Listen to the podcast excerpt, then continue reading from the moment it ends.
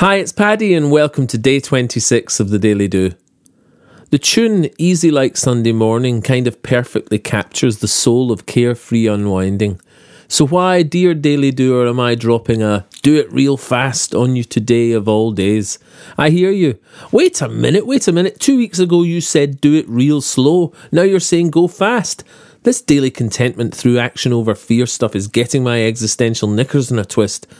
Well, hold on. Go slow and imagine this. You are floating on a sea of tranquility. To get there, you travelled by getting up on waking, splashing your face, making your bed, conscious breathing, saying thank you out loud, and setting your intentions. And now you're finding little pockets of peace pop into your daily doings.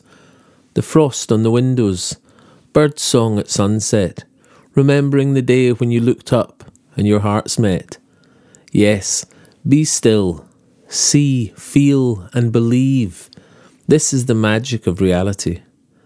Then, pow! A thought flashes through your mind, a free flowing bolt from your being. Your essence is talking. You gave it the space, listen, accept it, but now it's a race. The window is open, but it's closing fast. You've got to immediately take action. Do one small task. Our brains are wired to shut down change. Check out the science on it. So call the person that leapt to your mind. Send a quick email suggesting a time. Write the book's title or put on your running shoes. It's by obeying your deep self that you become you. You're a beautiful melting pot of all that you've been, where what's right for you now rises like cream. The real you will speak, so go slow, let noise pass. Then do as you say, one action, real fast.